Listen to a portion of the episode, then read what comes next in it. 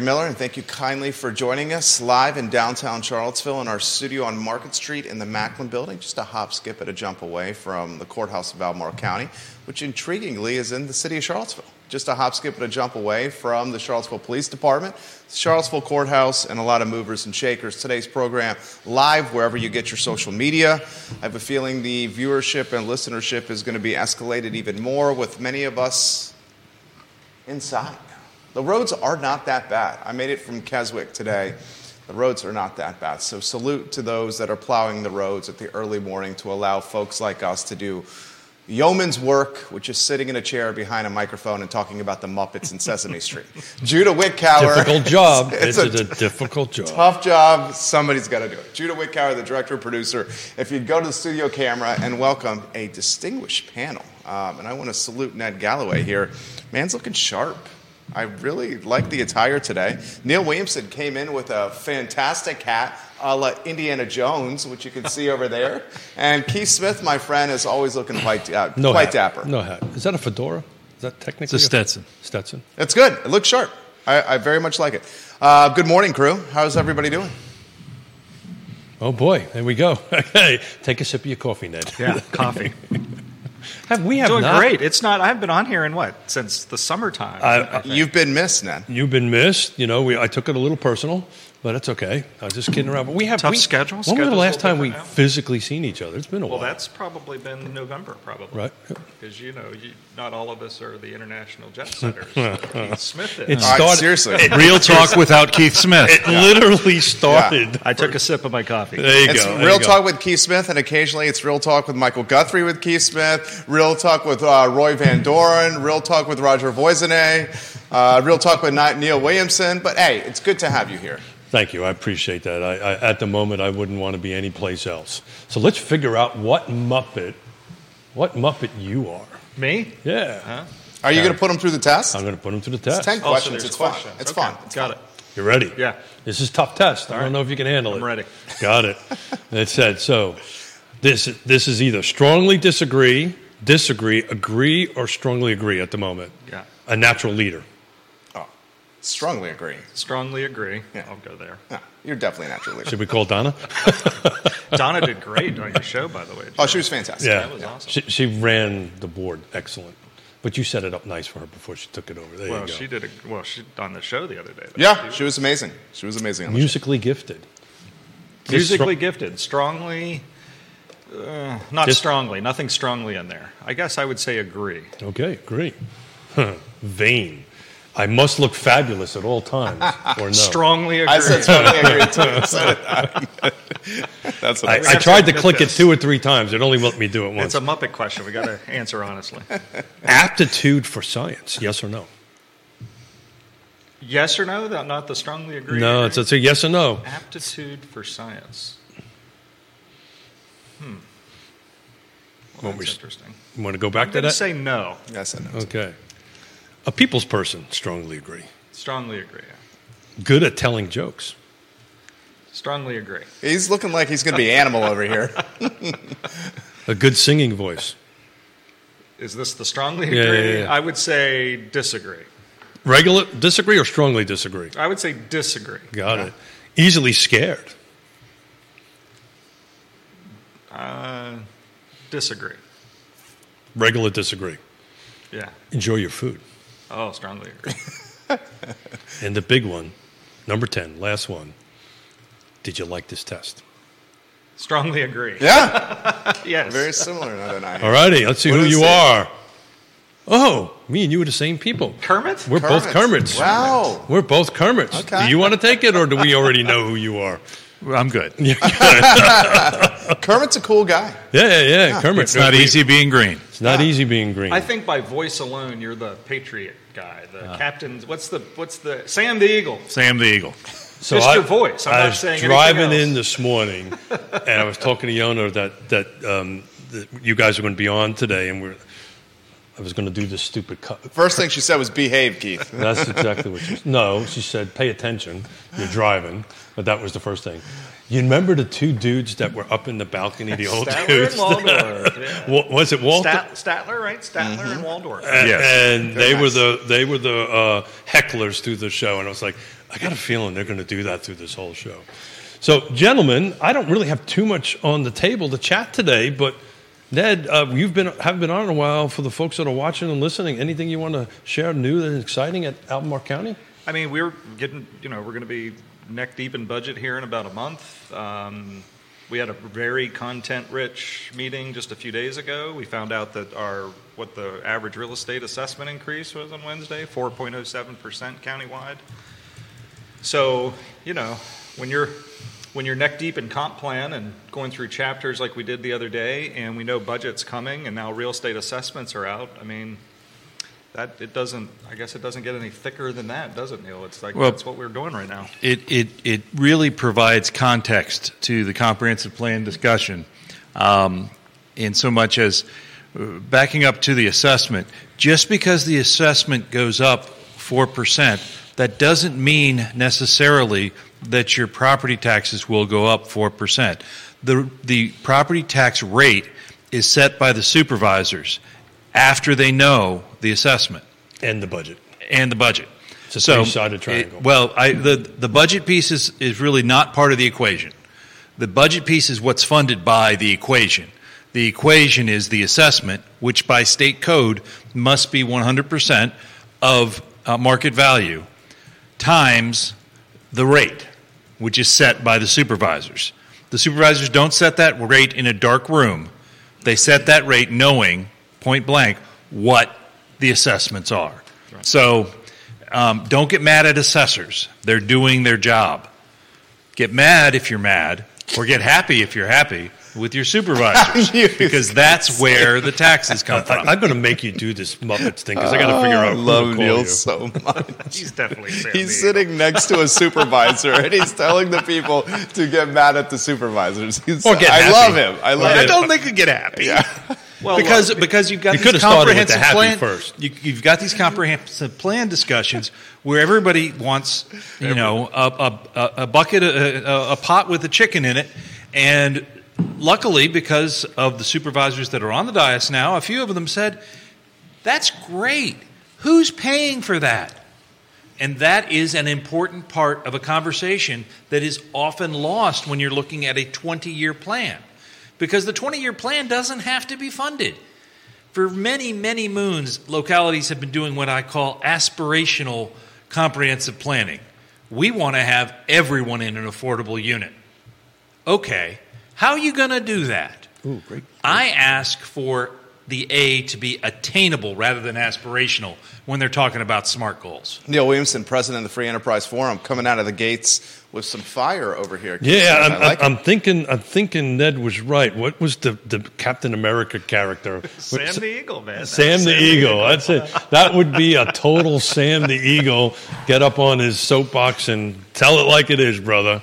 What do you think there, Ned? Well, I mean, you know, first off, to get mad or happy at your supervisor is exactly right. I mean, I've said on your show multiple times. Every year, if you want to see what people prioritize, see what electeds prioritize, watch what they do during the budget and what they say. Um, so that's, That's why I think that's that third- absolutely right. That's why I think that budget portion of that triangle is more important than than than what you may have mentioned. Now, the comp plan, and, and Neil um, made made public comment the other day. You know, they before we got into the work session on the comp plan items, but you know that's absolutely right too. I think there's room in a comprehensive plan for aspirational and attainable, but you have to define what is what. Because when people read it, they're going to read all attainable. so, you know, there are certain aspirational things that we do want to do, um, but realistically, some things may not ever be 100%, but you want to always strive for it. You know, like keeping your community safe. I would say that I'd want to keep 100% of the community healthy and safe. Yeah. Is that 100%? Is that an achievable, attainable goal? At 100% level, probably not, but I'm not going to sit there and go, oh, it's okay if we hit 95%. Yeah. So, but the 10,000 units, the how many affordable units are we going to bring online? How many actual units are we going to bring online? We're, we're not even in control of the units. Um, now, that's not something that we should just be aspirationally stating. We should be stating specifics on that one. And that was kind of the nuance of the conversation that was happening Wednesday through what we went through. Good grief, what's Four, five chapters. five chapters? Five, no, five goals and objectives. Now, this is important for the listeners to hear. This is just the discussion of the goals and objectives. This isn't the actual plan. So, we've had this overview first, and the two work sessions talking about kind of vision and context, and now we have goals and objectives. And then there's going to be yet another work session at the Planning Commission and Board talking about chapters and the actual comp plan before the comp plan comes forward. So this is a marathon, not a sprint. Yeah. Yeah. Just real quickly before we kind of move off of the comp plan, which, which if you could give the view and listeners who maybe not geeks out as much as we may be, what exactly is the comp plan? Why is it important? And how often does it have to happen? And how does it connect with your world, Ned? So if, if whoever wants to jump in. Well, comprehensive plans are dictated by the Commonwealth of Virginia for all localities to have a comprehensive plan, a 20 year plan that includes housing, transportation, and um, a few other chapters are required. Many localities have more chapters than that. They, um, it must be reviewed every five years. It doesn't have to be redone. It doesn't even have to be uh, examined. Nothing has They to change. They can dust it off. That's all they have to do. That's all they have to do. I Um, think that's an important thing to get out. in, in this iteration, uh, Albemarle County has chosen to do a full redo, which is a three-year plan for updating a plan that has to be updated every other every five years, which is also known as a planner employment plan, um, to uh, keep the goals meeting what the current community wants them to meet. And so that is where we are in the AC 44 process. In full disclosure, Albemarle County has paid me $143 to be a part of uh, phase two of the AC 44 plan, and I cashed the check. Hold it. Oh, you buying lunch today? Well, I don't know if I'm still a volunteer because I, I took the check. Johnny Ornelas watching the program, the owner of El Mariachi in I Guadalajara. still think you're buying lunch. But that's okay. Questions are coming in. I will table these questions. We can uh, save them because the uh, show is moving over here. Um, Keith Smith, I can see the wheels starting over there. You're taking notes. I'm taking notes. Actually, I'm drawing. Smith. I was drawing pictures of Sam the Eagle, trying to trying to get that in, in, in my head. Ten thousand units. Let's talk about this a little bit. Um, so, uh, Jude, if you don't mind putting slide number seven on, uh, I uh, I tend to geek out. Spent a bunch of time yesterday crunching uh, numbers, and we don't really have to go into great detail. But slide number seven was very interesting. I took a look at uh, new construction attached, going back from 2016 to 2023. And if you take a look at that, you know, the bottom line, the, the orange line is the number of units that, that were sold. The it would top be nice if you mark these slides with a page number over there. They are. It says at the bottom. It says slide slide number seven. Does he say? Where do you, do you see that? here. Bottom left hand corner. Slide. Oh, okay. did. Thank Oh. you very much. I I missed that. I didn't see that either. corrected. Yesterday morning. I apologize, Keith. Yes, I sincerely apologize. He did do that. Slide seven. Okay, got it. Okay, well, we probably have to talk this through because Mr. Smith didn't. Did, got it. Cool. Yeah. So if you just focus on slide seven, that's that's of the thirty. John Blair, good morning, my of the thirty-two thousand I sent you. Um, the but what's important, and we'll let Judah do his work, and I'll chat about this a little bit. Kind of what I wanted to get out there. When you take a look at this, this is why inventory matters and the ability to go ahead and produce more homes. So these are townhomes, new construction townhomes. You know, they start off at the 300,000 and ends up at the 460 between 16 and 23. But as Judah's working on that, gentlemen, if you take a look at the way as the inventory or the amount of sales uptick, the prices stabilized or dropped. So I kind of want to throw a softball out here. If you take a look at 22 to 23, it jumped from 127 units in 22, thank you, buddy, to the end of 23 of 310. That's almost double in inventory. Do you take a look at what happened with the prices? It dropped. So, you know, existing inventory, I'm just going to throw this for a softball out there and see who wants to pick it up. The existing inventory Can I push back on this a little bit? I Do was gonna get a the the price point stabilized? Is it a, a drop of 7K? I wouldn't say is necessarily a significant drop. I would say stabilization there. Um, is that a reflection of interest rates year over year to you know 60, 70 percent increase in value in interest rates? No. So the 22 mark, we were we were flirting. You know that all of 23 we're flirting with eight. 23, we were eight. Yeah, which really. So this is 23. I see is- that. Yeah. I see that. So so my point is Uh-huh. that we had a high rate environment. Sales went up, but but Neil, why did sales go up in 23? There was more product And why did there was there more product? because Albemarle County chose to allow density in the development area where density belongs, And and they built it. and how long did that take to get to that point? Three years, How long did it take for projects to get approved and built up up to that point? ten years. That's exactly right. so, you know what the, the the soapbox I'm on at the moment, and and he's smiling so I'm waiting for him to jump in. Is if we can, this is proof in my little world that if we can figure out a way to get more product out there, that it will help stabilize prices. In my opinion, the simple supply and demand. But I wanted to throw that out there. When I finished this slide yesterday, it, I expected to see it, but I didn't expect it to see it that uh, egregious. Before we get into that, I need a, a, a, recovering developer answer, uh, or perhaps a supervisor. Liza. answer. What is the um, what is the density per acre of townhome communities? Oh, I would. I couldn't tell you that. But I mean, it, it's, It's- in the in, in what range? yeah. So I mean, anywhere. God, it depends on the jurisdiction. I, I can't.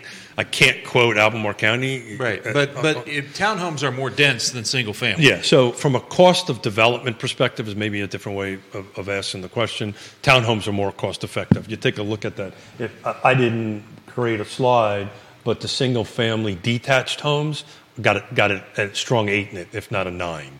So is 460 affordable? Right. Well, well, the the question I'm getting at is, while you're excited about an increase in supply, where's the next increase coming? it's not coming in Albemarle County. And that's, and I, I love you dearly, so I don't mean this to be negative. It's going to be in your county, in Greene County, uh, because they have stuff in the thing. I don't actually own Greene County. He lives in Greene County. Okay, Sam. okay, Sam. So, what do you think?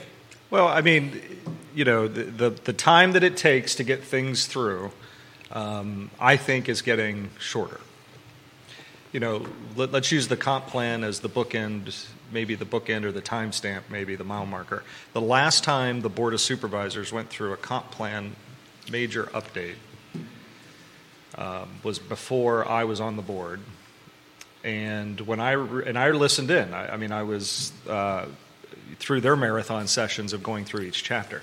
I do not recall major conversations about affordable housing happening, and not even necessarily housing happening. Now, you would know better than that because you would have probably listened in more, even more intently than I was back then. Um, I was still on the school board when they started that process. I was damn near on the board by the time the process was finished because it, it does take a while to go through a comp plan. Um, we've had a change in a, a, a sea change in who's running the county, running the county in the county executive's office, and that's not just personality or individual, but that's approach and, And culture. and culture. Um, so I think all of that is moving us to, you know, and I'm not trying to say that Albemarle doesn't deserve a reputation when it comes to how long it takes things to get through things, but I think it is improving. So you know, come, but but coming down the road, more inventory. We've always talked about that, Keith, and sidebar conversations at Regional Housing Partnership and that. But just more inventory doesn't necessarily mean affordable units are going to be coming online. But of course, more more units is better from the standpoint of um, what the local local market's going to look like. I mean, More housing everywhere for everyone. Hashtag. You're supposed to do a hashtag before that. hashtag. So I mean, that's a general piece. Now, if you don't do something to help, in my opinion, if you don't do something to help subsidize the affordability Yeah. of all of those units coming on, then you know you could just let it go, and will all of those units end up being priced out where a certain segment of the poc- a huge segment of the population wouldn't be able to get into, regardless of what they are. homes, rentals, townhomes, doesn't really matter. As you know, I'm passionate about that, and I surely don't argue argue that. But about 25 percent of the cost for new construction is regulatory requirements, which, by the way, doesn't calculate in the cost to go through the rezoning process. That's from the point that you're rezoned going through. So it's but the rezoning process is only a small portion of that process, right? There's uh, projects in, in your home county that I know is is is already in the site plan process that is about a year. That's probably got another six to twelve months to go before they start the development side of stuff. So we're starting Well, back. I, concur with that analysis, but I, I, I think there's another important point that Ned brought up. Um, just in the last two weeks, um, the Board of Supervisors has stepped forward uh, with funding for affordable housing projects.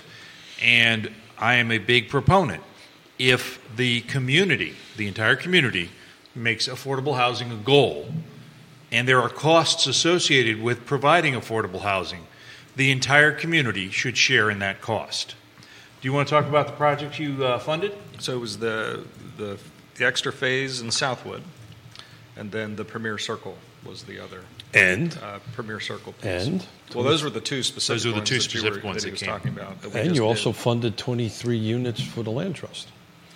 Well, that, wasn't this past. Okay. That was, you're right. That, that's something we have done. But this last time, just those two specific ones, specific ones were the ones we were in. And the Premier Circle is out on on uh, 29, and that's being run by Virginia Housing. And, and it's really interesting. I had um, someone reach out to me, and I don't have the number in front of me, but they did the, um, the cost per square foot of Premier Circle, and it's pretty doggone high when you do that on based on the entire project.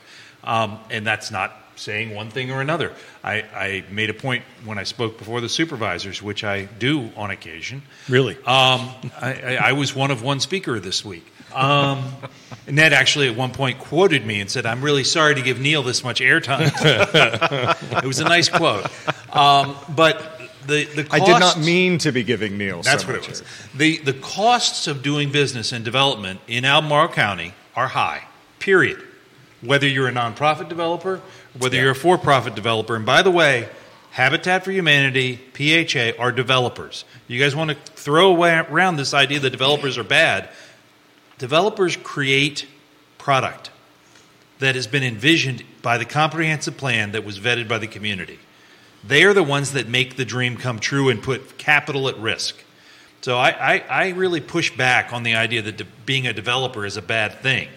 And I'm not throwing stones at what they're doing at Premier Circle. It's an aggressive project which is fabulous. But we don't take positions on projects. We simply call out those things when you have a pro forma that's out there for everyone to see. It's important to recognize when you're spending, what is five or six hundred dollars a square foot to make it happen. Mm-hmm. And I and I, I want to. I don't think developers are bad. So I think that, and that's probably said in my in my political grouping that I'm labeled under might not be the best statement for me to say out loud. But I mean, we have developers around the table at the Regional Housing Yep. Partnership. We had developers with us in December in the incentives conversation that we brought to the table, and you know, there was not you know, chair at the time, Chair Price said we want to have some s- some straight talk, some some frank conversations that day, and we did, and there was no animosity there. So when when you can have a meeting with that many people around the room and everybody's focused on how to achieve what we're trying to achieve, I think that's a sign that the the, the mentalities or perhaps the mindset or the views of different groups, developers, politi- uh, supervisors, county, this, that, and the other. We got to get away from the whole it's us versus them type of thing and just go, we got to figure this out together, guys. So this problem that Jerry and I have been talking about for a very long time, and all you got to do is take a look at some of these slides, and I'll post them later about where you know the volume of sales and so forth. We're all in this together, right? It's it's the affordable, it's the upper end buyer, it's the geezers, buyers like me, and the millennials, we're all in this, and this is too important because you know Jerry will quote this that, that what is uh, per the good Dr. Lisa Sturdivant, what is the housing ecosystem in the state of Virginia? Two. Number two. Number two. So it impacts everybody. Has has we just did the study, the, or the Weldon Cooper did the study on the the defense industry and the impact to the local economy. Has anybody ever done that for the development community? How We've actually talked about doing it, and it has been um, uh, part of the challenge there is the. Um, Are you where talking car here? uh, I'm talking about the Free Enterprise Forum. Okay, Taking okay. a look at it. Yeah. And it is um, housing was determined, thankfully, by the governor to be a critical uh, industry and That's the reason we stayed in stayed business So we During the open. pandemic. during the pandemic. Right. And Thank God. quite frankly, um, when you talk to people around the community, the folks that are at a minimum tangentially attached to housing is significant. Oh yeah. Um, and housing Next to the government, is the it's number life, lifeblood. Um, now, I, I I don't know if the, it'd be. Is it number? the, in the state? I'm not sure. the It'd be number one- two here in Central what's- Virginia. What's the number one industry in the state? well, government. according to Lisa Sturdivant, it's it's government contracting or the government supply chain. military, the Yeah. whole nine yards. She's okay. wrong. The Yeah. number one business in the state is agriculture, Hmm. by far, You would know that, by far. really. uh, in terms of straight numbers. Now, businesses, if you make, some folks consider agriculture not a business. I happen to consider agriculture a business. Geez, I there are wonder why. 900 family farms operating in Albemarle County. Mm-hmm. And most of them are beef, but there's hay, there's all kinds of other things. They're not as big as some of the other counties in the, in the state, but agriculture is the number one industry in the state. Well, Okay. we're going to have the good doctor in on the second quarter. Supposed to come in this quarter, but she's widely, you know, all over the country speaking. But How I'm would, how would Neil see the top five shaken out industries in Central Virginia? Out of curiosity. but we have to define it. Well, I mean, I think he's about to do that. You would say University of Virginia supply chain is one, right? The University of Virginia, in a big way, for, Yeah. again, kind of like housing. There's so many. I mean, I think the medical only has twelve thousand employees. Right, right. Something like Then that. you go, do you go tourism too? Uh, no, no. Okay. Tourism is de- defense is definitely two. Okay. Okay. Um, now, the study that was done, just so that everyone knows, Weldon Cooper did a study that was released in February that was for Albemarle County and Greene County, and it showed a 1.2 billion with a B right. uh, dollar impact. About half of that was from Rivanna Station. Okay. That's 500,000 that's not in, 500 million rather, that's not in Greene County. Okay. Um, so, without a doubt, the defense industry very quietly, and by design quietly, Sure. is number two. Okay. Um, I probably, again, with the same kind of tangential thing with UVA, put um, tourism into the three spot. Okay. Um, and, and then you've got a lot of major employers that are in four, five, six that are across a number of different industries. Uh-huh. So I don't know exactly how to qualify those numbers. Okay. Okay. What So- do you think, Ned? Well, I mean, there's depending on what I guess criteria you use to break that down. Um, just in the we had the presentation the other day where we listed the employers. Yes. And I'm not remembering the list exactly the way it went. And then back in the fall when we had um, the local economic impact, uh, local economic report from the folks at Virginia Tech that are that are helping our finance team, they had talked about the different industries that were the sectors that are in there. So we've we've got the information. I'm just not remembering exactly. What that was a deep dive. was. If anybody wants to go back and watch that, it was really well done by the economists from Virginia Tech. And, and Ned had done his homework and was comparing last year's report to this year's report and, and, and calling out things. And I was like, okay, he read both reports all the way through and remembered some stuff. I wish I could remember the list right now, the industry list. The big question is, do you know where you are right now? Right now, I'm just, the coffee's kicking in. there, there you go. So you kind of threw me a softball with the, the, the DOD thing because we've been talking about this on the Regional Housing Partnership, and I'm gonna I'm gonna go ahead and, and say this out publicly. You know, I've I've at the public meetings for the for the partnership have felt that the Regional Housing Partnership should do exactly what they did for DOD for each one of the jurisdictions around housing, right? Because a lot of jurisdictions think that housing or folks think housing may be a drain on the local government on, on what it brings into that. But we really don't know. There's never been an actual report that says, hey, you know, um, it does this and it does that. There was one done in 2011 by Virginia Housing, uh, which is rather old. And, you know, I will continue at the meeting as long as the chairperson allows me to speak to make pitches for it because I think we're built for that with Weldon Cooper, with Carr, with the with whoever to go ahead and say, okay, this is the impact of housing on the local economy and the local government, and we can break it down so when that topic comes up, there's data that supports it. But I'll keep on throwing it out there. Yeah, I mean, when you know, I think of it from the standpoint like I legitimately don't know. If you said, well, how many think of developer as a business, a local business, it is, and how many are there? How many of them are there? How Very many few. people do they employ? And then when you start interacting with the actual construction, how many people are employed to do that construction? That's the type of stuff. You know, I don't, I don't know the answers. So I would encourage you to Google um, uh, 2011. They changed the name. Help me out here, uh, Neil. I think it was Virginia Housing. It's now, but I can't remember what it was at the time. And they actually break out the induced, the indirect, and the direct expense of that. Right, and I, and I also remember vividly, um, 15 years ago, there was a, you know, because we have to have task force and studies. We had a uh, Albemarle County task force, uh, the fiscal impact study, and they were trying to hone in on the question: well, how much does a house have to cost for it to break even for the county? That seems to me to be a knowable number. It really does, and. Um, they never, they weren't able to do it, and they were working with at the time the economist for Albemarle County, who's now up in Loudoun, uh, Steve Allshouse, good guy, um, and and they weren't able to get it. I think there was some pressure to massage the numbers or not get to the number at the time, but. Uh, it would seem to me that whether it is a house in a gated community with a golf course is what it has to be, or if it's may, maybe a, a a house in Dunlora makes the makes the break. There's a break point somewhere, and it's that's a, it's knowable it's- number. It's a very simple number to do.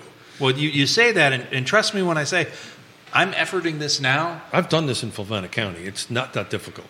Okay. uh, right? You just got your number of rooftops. What your budget is, you got to take out the your pass-through numbers, the numbers you get from the feds. Take out your pass-through numbers. Do you take out the commercial numbers? The commercial wouldn't exist without the residential. So does that count or doesn't it? I know that, but if you're going to say, you know, how what is the break-even point for a rooftop? The math isn't that difficult. You just got to be willing to to make the tough choices and what to pull out to do the math, and then you can figure out if a, if a house is assessed at X, anything below that is costing the local jurisdiction money, and, they, and that's what this report does in 2000. We had Chris Fairchild on set, supervisor for Fluvanna County, who straight up called Chairman house- now, Chair- by the way. Chair- He's yeah, chairman now. Straight up called housing a drain on Fluvanna County. Yeah, and he I- said new rooftops was a drain on the economy of Fluvanna County on this show. and I love Chris that we're dear friends. When I ask, that's what makes me think about this. When I ask, I was like, I said, prove it. I don't have Well, to prove if it. if, uh, if a new house is a drain, what is an affordable house that we're now spending taxpayer dollars Yeah. to create? Mm-hmm. let's Is that talk a ab- super drain? So let's talk about that, question. right? So you know, Good we question. know this because of the land trust. In order, in today's environment, in order to buy a home and meet at least the minimum, the floor of 65 AMI, you can't go over 200 grand. Woody Fincham just said, can service workers, police officers, and school teachers afford a $460,000 house? Right. So- No. the answer's It's no. No. Yeah. So they're at this 200. So frankly, what we're doing at the land trust, I probably shouldn't talk about this, but that's never stopped me before. Uh, we're now looking at Lake Monticello because in order for me to do something, the land trust to do something in in Albemarle County, I got to bring 200 to 300 thousand dollars cash to the table to get that thing. Fluvanna County, I'm looking at it right now. There's a wonderful, a, a great rock star of a real estate agent, Maggie Gunnels, has something at 240. I can bring 40 grand to the table and put a family in that house. So we are now actively looking out in the, those jurisdictions. So you've been priced out of Albemarle County. I just need more money, brother. That's all. Don't, don't we all? Yeah. Um, this Well, from, uh, go ahead, Ned. I was just going to say that's the beauty of the like the deve- the question of like, well, what does just the development from a pure business analytics? How many businesses? How many employees, Yeah, et cetera. totally. But then when you start, you get into the other layers of it. You know, the the benefit to having, you know, affordable housing. Everybody's mind kind of goes somewhere. That's sometimes the problem with the phrase. It means different things. But when you go to when we talk, because that's the first word out of most people. I want teachers and police officers and firemen to live in the live and work in the community. And then, well, what is because if they don't, then that activity is that uh, the the activity of them liv- living their lives is happening somewhere else. You know, forgetting the or not forgetting the fact that it's just those people you would like to be here. You'd like your employees to live close by. But when they take and they're living somewhere else, then the economic activity of where they live is happening somewhere else. And this was something that VACO this year that uh, uh, folks on the Eastern Shore, they're like their whole population goes and works somewhere else, and then they come back and there's nothing happening where they live. So it's almost like the reverse, where they go to work, all their economic activities happening, and don't bring anything Well, back. and, and, and 20 years ago, I wrote about this when we were having this false choice of do we want to be Austin or Aspen, which was not a, a true choice. By the way, Austin is a state capital and has Dell Tech computers and a bunch of other stuff. And we don't have the mountains of Aspen. But I was at the time, 30,000 people were commuting into Santa Barbara County for services, for serv- to be service workers, and commuting out. And I was saying, is that what we want? Now you were quoting, I think, the, the, the transportation, the, the commute numbers uh, in a meeting in the meeting on Wednesday, and I, I can't remember the number, but I want to say that there were somewhere in the neighborhood of ten thousand people leaving Albemarle County, not going to Charlottesville, but going somewhere other than Charlottesville. And I was fascinated. One of the leading places they were going was Fairfax County. I think that was Supervisor Andrews. It that was Supervisor actually- Andrews was was bringing that. was bringing that information up. But you know, this is something that it's been over a year now since Keith. It'll be February 14th. Will be the year actually when we went to Nelson County That's to right. do a presentation on the regional housing partnership, and Nelson County had just received their compensation study back, and we're sitting there talking about how all their teachers and firemen and police officers were living somewhere else and had to come into the county to work, couldn't afford to live in their county. Mm-hmm. So it's like this giant ripple effect where you can just take the same conversation and go to each of the six counties that are in the TJPDC, and they're all having the same conversation, and everybody's pushing out their own employees further and further out from where they're actually working. It's even worse in the city of Charlottesville with police. 1982, Loudoun County was having this conversation, and specifically in a Board of Supervisors meeting that I attended. Yes, I was a nerd in 82. Um, they said, and we need to talk about manufactured housing as a solution for our public service workers. Uh, comments are coming in really fast. Let's see if we can get to a lot of these. Um, John Blair, I'm going to get to yours here in a matter of moments for Ned Gallaway specifically. This is from um, Deep Throat, who often is commenting on the I Love CVille show. This guy is extremely um, well studied and backed by data. Uh, he's speaking specifically, in fact, multiple people speaking specifically to Neil on that number, wanting to know the study. He says on the question of impact of new homes, it's almost certainly negative. You need businesses, they are massive net contributors. Neil's break even is a very good number to, number to know. You can't get that uh, to one number, but, but you can do it for different housing types and cases. But generally, if the house had kids in public school, almost totally sure it will be a net loser for the jurisdiction. And I've sent this research, he says, to a number of the jurisdictions, including the city of Charlottesville. Um, so that's along the lines of what Fairchild has been saying uh, on Fluvanna County. But back to my point is, is that we, and, and thank you to Deep Throat for this, that if we actually go through what you guys did for DOD and actually do it, then we can, it may take forever and it may be expensive, but at least we would have something. A- And we could utilize the same data that the county schools provide today. Townhouses provide, generate fewer kids than single family homes. And apartments fewer. and than- apartments fewer than that.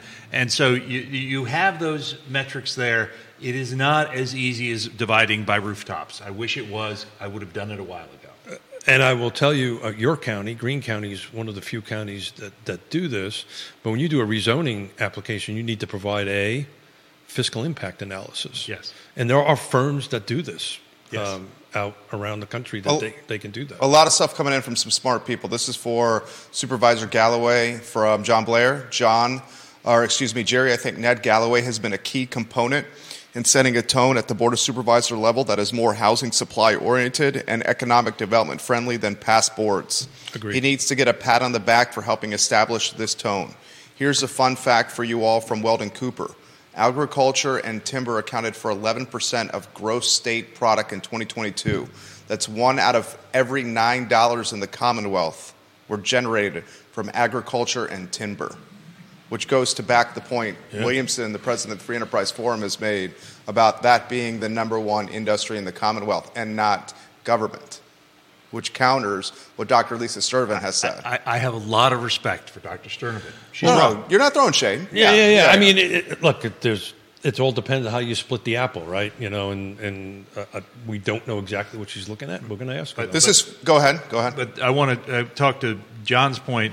I had a, a brief conversation with the new economic development director in Albemarle County, uh, Barry Albright, Albrecht, and he um, and I followed it up with a thank you, and then I said I, I, I spoke a little bit about where Albemarle had been, and I said it's really important to know where you've been. And so I went back to 2016, and I had a uh, a blog post about economic development in 2016, and it literally quoted said one of the key that we were sh- turning the ship at that point. point and i wanted to uh, it was the x files i want to believe you um, but it was a uh, quite honestly until that shift the surrounding counties the second thing they said beside their name is and we're not albemarle. That was their pitch for securing business. That's not really the case today and that's a big step forward. Well, in case in point, we had a great economic development conversation at the comp. That was one of the chapters. And actually, Parks and Rec and economic development, I felt, were some of the cleanest in terms of objective to goals. Uh, tracking, oh, I can see how those objectives meet that. And then once the action steps come in, if those are tight already, then the action steps will probably be tight. Um, so I was, I'm proud of our economic development team in Albemarle County. I think. And, that- and by the way, there was a l- small team in 2014 15 uh, of one or two people, not a true director. Uh, there was an economic development specialist. Um, and in fact, we didn't even use the terms economic development until 2016 because that was, that was really language that was not welcome in Albemarle County. And John's too kind, so I appreciate John. Just giving you props. But I love the fact that he's so engaged. I've been watching his commentary as different things go through the General Assembly right now. So he's a, you know, the, Neil is one of these folks, these folks that are sitting there paying attention and putting the content out there for everybody else to, um, to take it in. Um, I just find that really valuable because that's not, you know, it's connected to what you do. John's obviously interested, but putting that information out is, is good for the community. Especially as the community is becoming somewhat of a news desert. So I concur Yeah. with what Supervisor Gallaway said. I'm seeing your fingers Oh, it's move coming in there. extremely but before, fast. Before you do that, just to Extremely follow, fast. follow off of that, um, he won't, Neil won't do this. But if you like what Neil does, do yourself a favor, support his organization and donate to. Free, Enter- Free Enterprise Forum, guys. Support the Free Enterprise Forum. So this one's from a tenured economic professor. It's a uh, PhD at UVA. Uh, Jerry, as you know, we love your content and are routinely watching in the economic uh, in the in, in our department at the university. Um, to back what Deep Throat just said, there's no question new housing with children is an economic drain on any jurisdiction. Uh, the, the numerous studies are there to back what what that uh, what Deep Throat has said. And he then says, Neil Williamson, please turn that magnet around. We routinely we routinely read your stuff on the Free Enterprise Forum. The magnet was backwards, so they read you at UVA, uh, Neil Williamson. Um, and he says, there's no question the area needs the study that you guys talk, are talking about done. So, so to play off of that a little bit, so we, we get national data. We at, at, at as part of NAR get national data. We've got National Association of Realtors. Thank you. Uh, I de- take a deep dive into uh, United Van Lines, which talks about why people are moving back and forth. But 2023, according to NAR, the boomers outsold the millennials, which is the first time in a, in a couple of years. Part of this report needs to talk about the profiles of folks coming in and out. I don't have access to that. Weldon Cooper probably does the UVA professors. I'm sure they have access to that. But that's part of what I would want to put in this report is okay, where are people coming? You know, what's their income? You know, why are they moving mm-hmm. here and in and in and out? And I think it's just just information that uh, needs to get out to the decision makers, right, to decide if this is a good thing or not. Who knows? You know, I'm pro housing, and I'm, I'm without a doubt pro housing, but that data may come back and say, look, ooh, you know, Well, I, I, in that 2016 post, and we were talking about the economic development and the change. I, I wrote a line that I, I, I read and I thought, oh, that was pretty good. Um, it, it, the, the, the, the, Yeah, I know. Thank you. I'll do. I'll, I'll do That was it. that was The- a humble brag. the right humble there. brag. The idea that no longer You want to get the other No, side? so track what he says and do the Muppet questionnaire and just answer him. No, him, no longer is No, I'm done with Albemarle Sam. He's is no totally longer Albemarle looking at should we eat our vegetables regarding economic development. They're asking, do you want peas or carrots? And that peas or carrots question again came up on Wednesday. What kind of jobs do we want? You know what we want? We want jobs.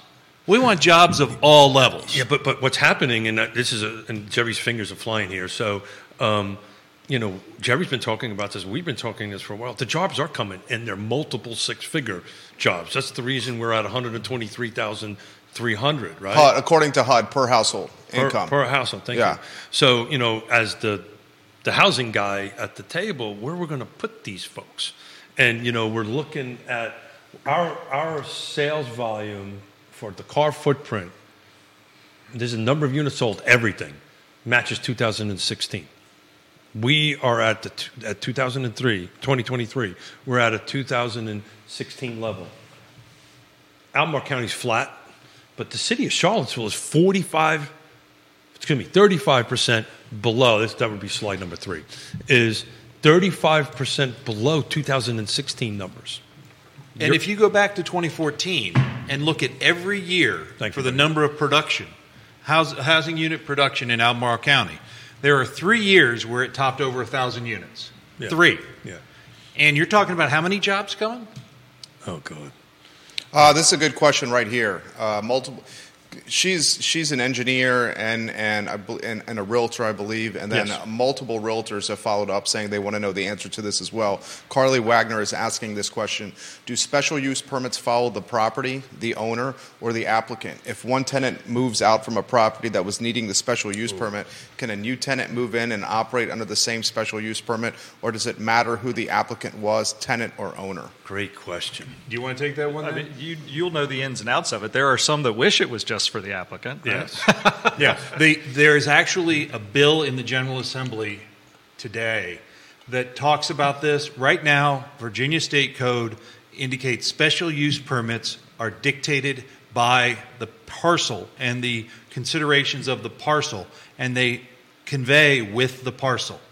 Now, there are some that are trying to have, have done things to create limitations on that, uh, requiring an annual registration or an annual license um, for a homestay.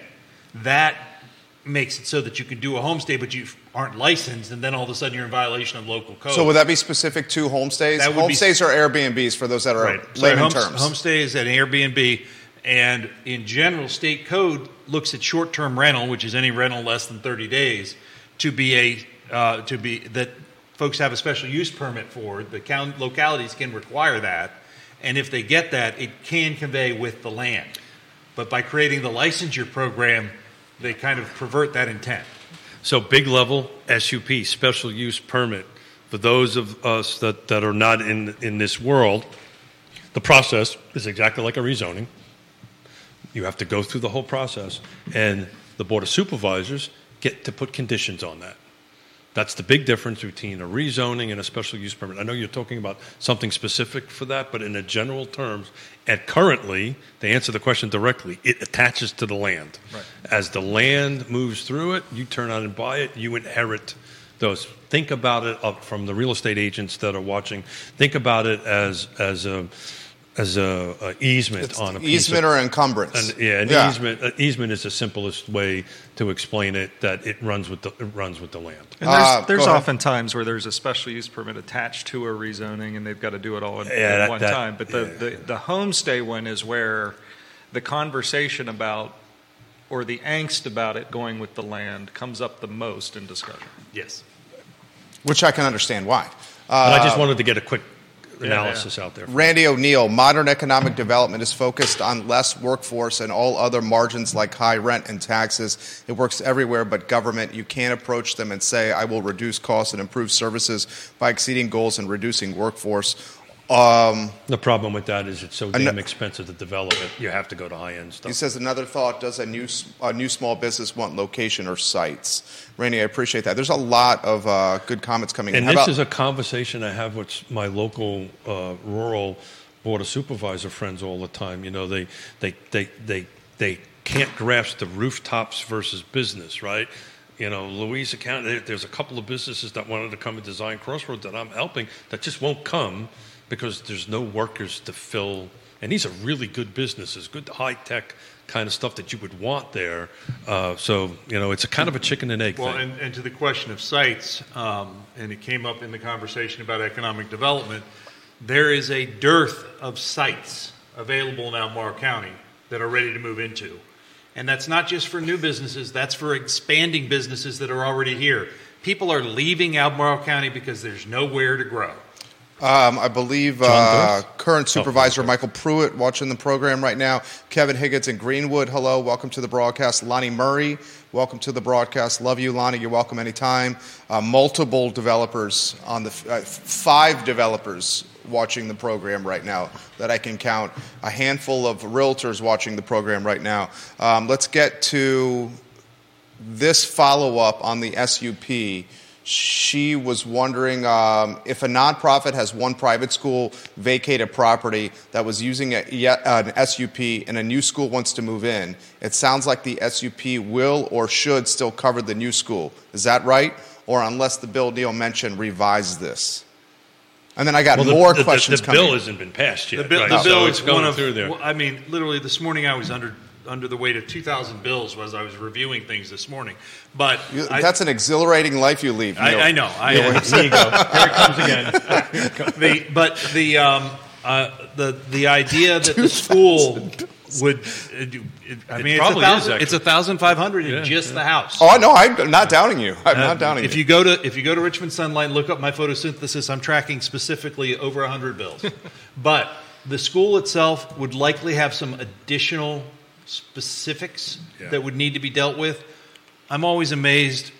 Schools that do special use permits sometimes paint themselves in a corner, and Yeah. the supervisors actually try and help them. And they say, "Don't you want to say occasionally you'll have a night event or um, until 4.30 so you can have after school tutoring because they say well our hours are from 8 to 3 yeah but every now and again doesn't your staff stay and so they don't want to put you in a place where you're in violation of your special use permit Which Or I the respect student that. population. Or your Some student will say, well, we've got How many- 180, we're going to grow to 200. Really? Are you going to stay at 200? yeah and how many times have they had to come back for a new number New number. So we're running, getting close to running. No, out of we can go. Let's keep going. This is so, great. So, Carly, do me a favor. I, reach out to me. Send me the SUP. We'll go ahead and read it because what's in the SUP matters Yes. because they're conditions, and those are the conditions you're going to have to live with. Or you go ahead and I'm assuming we might be looking at trying to buy a piece of property or something along those lines. You just go ahead and get a long enough study period that you go back to your board and amend as and try to amend. that's a long you- study period That is a very long study period, right? but um, if it's exact, though, if the use would be exact to what existed prior, then that should convey. I, and I'm out of curiosity, and this is just me spitballing right now. it's probably- I, I'm Probably very not. curious, and this is just me spitballing. If this is tied to uh, Charlottesville Catholic and its choice for a high school, because it goes up to the eighth grade, and Yeah. whether or not it needs additional land to create a high school, because Yeah, I know that's something that's in the conversation for that respective school. So the smart move, not the smart, and, and Carly's on track with this. The, the, just have her reach out to me. I can put her into some people that we can get in front of um, Ned's board. But the right path is to amend it to what you're trying to do and listen to what Neil is saying. Don't box yourself into a corner. This, this is uh, the word upzoning. Uh, this is a great one from Jennifer. She goes, You guys have gone almost an hour and haven't mentioned the word upzoning. It's clearly on the tip of everyone's tongue because of what Charlottesville is doing. Would Albemarle County consider upzoning just the urban ring or the 5% development area so we can maintain or preserve the remaining 95% as, the mo- as most of us want to keep it uh, green? That's a great question right there. I mean, So- it's a question that's been being asked a lot, obviously, because of what's going on in Charlottesville. It's not been discussed at all. No, it's been raised. The idea of uh, uh, of expanding the development area has Yeah. also been raised by someone occasionally. Well, and, and did that not we come had- up in the regional housing partner? I didn't attend the, the thing, but didn't the growth of the of going to come up with the developer incentive? The concept? closest thing I think we've had, you know, because it's it's one way for me to answer that question. That's Yeah. the politician, then it's a different way if it's the supervisor. Nobody's watching. Answer but you know you what. I mean.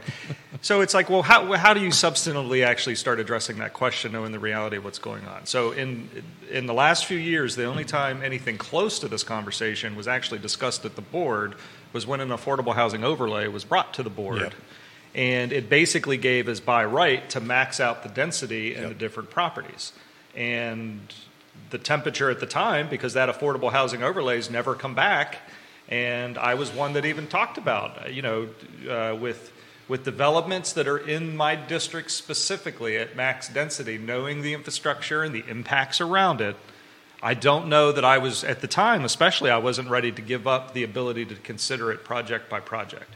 Now, there are people that have been since that then the offline conversations, you know, individual supervisor, are and watching what's going on with Charlottesville and hearing from folks to say, well, this is part of the answer of how you could potentially get there. I there. can speak it from it from a national Learning. perspective. different perspective now than I had a few years ago. I can speak from a national perspective because I'm part of a couple of national cohorts. What Charlottesville did is on the tip of the tongue of uh, quite a few people around the country to kind of take a look at that, and uh, was wondering what Neil's thoughts are. My, uh, I, I again am, am called to um, the movie Airplane when Leslie Nielsen said, uh, is asked, What did you have for dinner? And she said, We served the chicken and, and the fish. And he said, Yeah, I had lasagna. I don't believe that we have the solution as just one thing. thing, I, I believe that creating new districts, expand the existing development area, but create it an, a transitional area to the rural area that maybe doesn't get um, the water and sewer, maybe has a different level of, uh, uh, of services. And that's even larger than the enlarged development area. And those parcels will be on, allow them to be two instead of 21 acres. Back Uh, in the day, that was that, was, back in the day, that's what the- they. And by the way, you know who has this policy today in their comprehensive plan? Loudoun County, Virginia. Yeah. So back Um, in the day, that was it. That was the two acre subdivision. I would love to get as many uh, viewers and listeners' commentary and questions in. There's a lot of good stuff here. So, Deep Throat says what Keith is asking for. I've done a deep dive on AC, uh, uh, County Public School, no, ACS public use microdata. Help me with that, Neil, what he's talking about?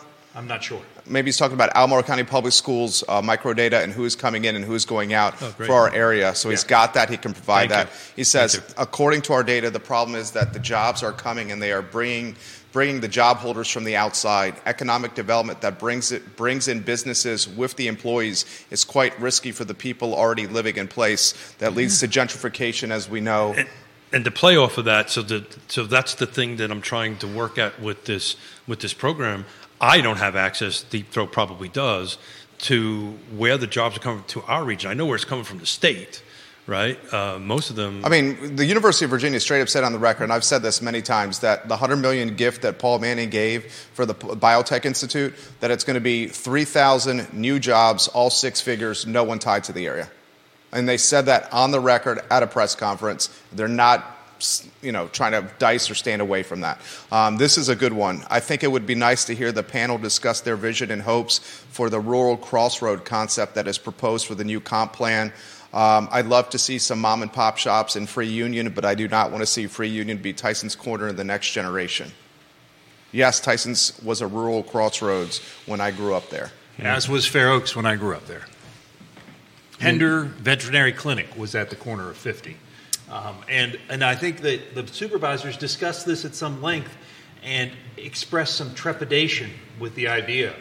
It, it was popping up right at, the other day at the comp plan. It's definitely a conversation that needs to just get in front of us in a work session, and we need to we need to start discussing it through because it's almost like it's coming up on the peripheral of other things right now.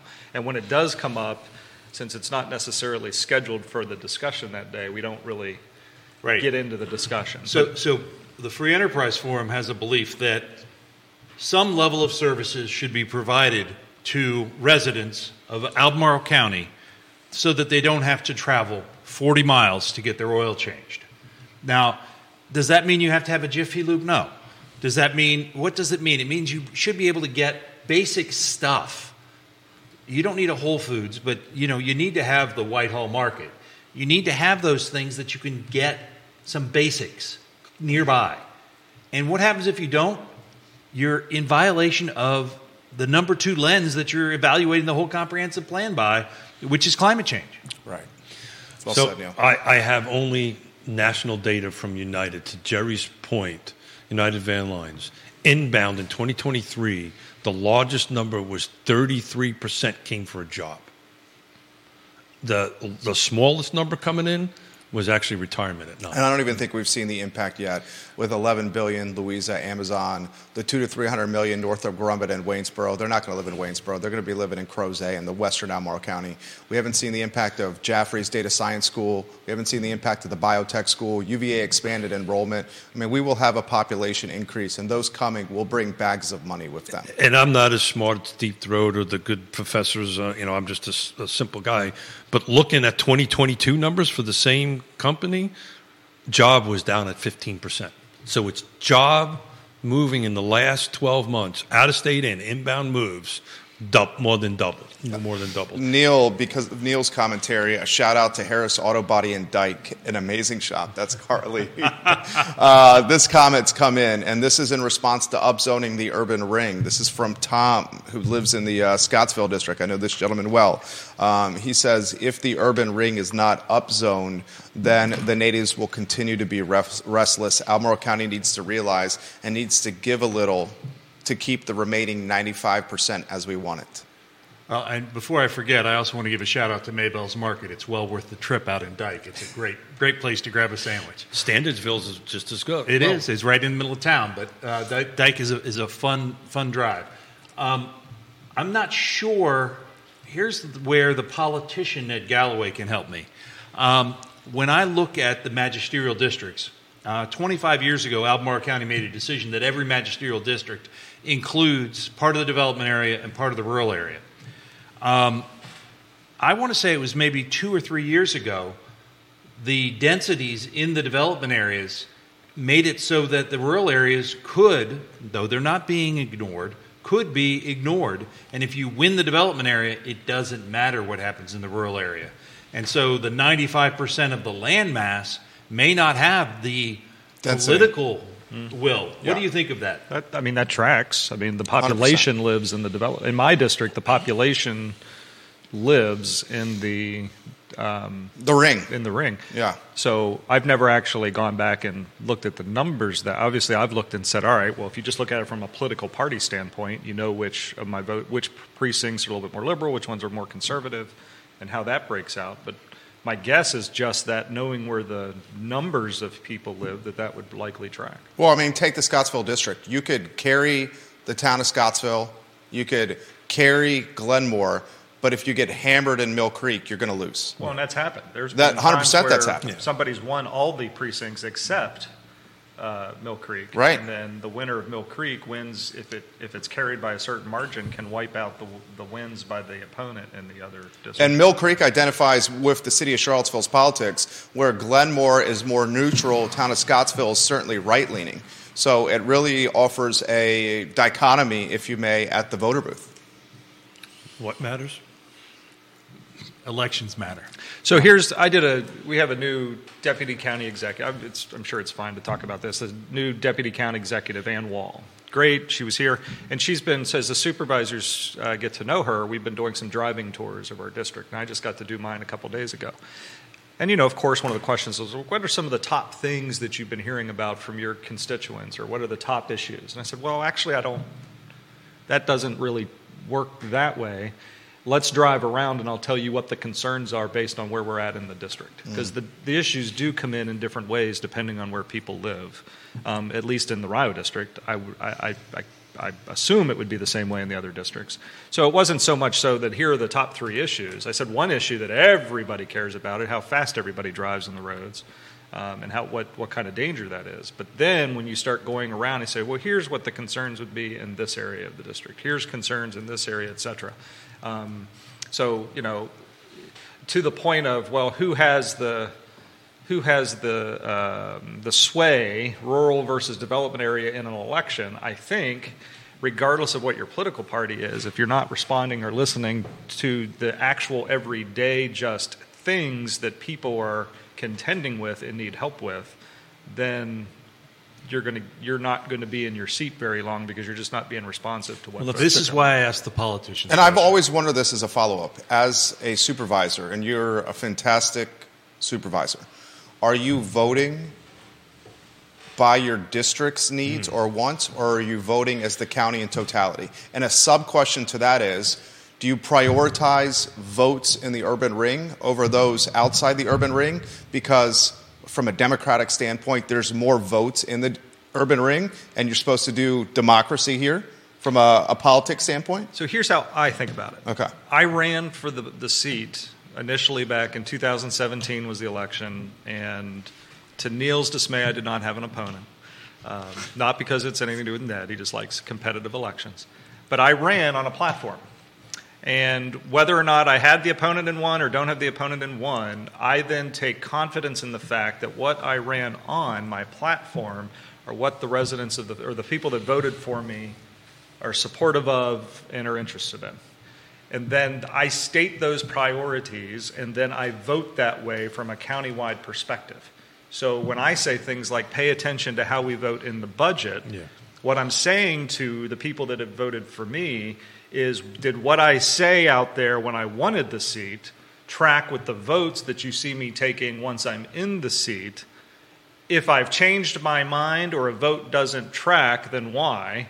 And do you agree or disagree with me? Because the next time you perhaps have a chance to vote for me, then it's your decision to say whether or not you still support or not support. So it doesn't come down to, oh, I'm going to be, if it's a Rio district specific element, a development, or perhaps it's an SUP, or perhaps it's a, something to do with economic development or a business or something that's coming in. Well, you know, I'm kind of, everybody else kind of looks to the sitting supervisor of the district to be Yeah. the specialist for the district and to convey all the sides that are occurring in the localized district. But you really, you, if, if we started, if each supervisor started making decisions just on their district, on their district alone, then why even have a comp plan and why have s- And strategic plans? why, and why have a things? supervisor? Why not have a direct democracy? And does that mean? What does that direct, mean? direct democracy is where you vote on everything Okay. individually. California. and, and it is a um, that that's a good example of headed that direction. But the um, one of the things that concerns me is when um, 30 people speak and someone votes a different way. Well, then they're not being representative. Yeah. Well, was I consistent with what I said I was going to do? And you know, I have to evaluate each and as a supervisor, they have to evaluate each and every item based upon their po- political philosophy. And if people aren't agreeing with that, throw the bums out. Or thank God, please let somebody run against them so they can throw them I, out. and, and I know you want to say something. I think in the last race with Supervisor Mallek, who I believe this is five straight terms yeah. for Supervisor Mallek, she ran against Brad Rickle, Yeah. and Rickle lost. It was closer than people expected, but was the political science the right play by Rickle by focusing potentially out of the density of Crozet? Where ran Mallek got much more Crozet vote, and that pushed her to a fifth term. As somebody who ran and lost in a district I knew I was never going to win because of this funny accent I have on it, you run because you believe you can make a difference. And, and I'm Don't you run because you think you can win?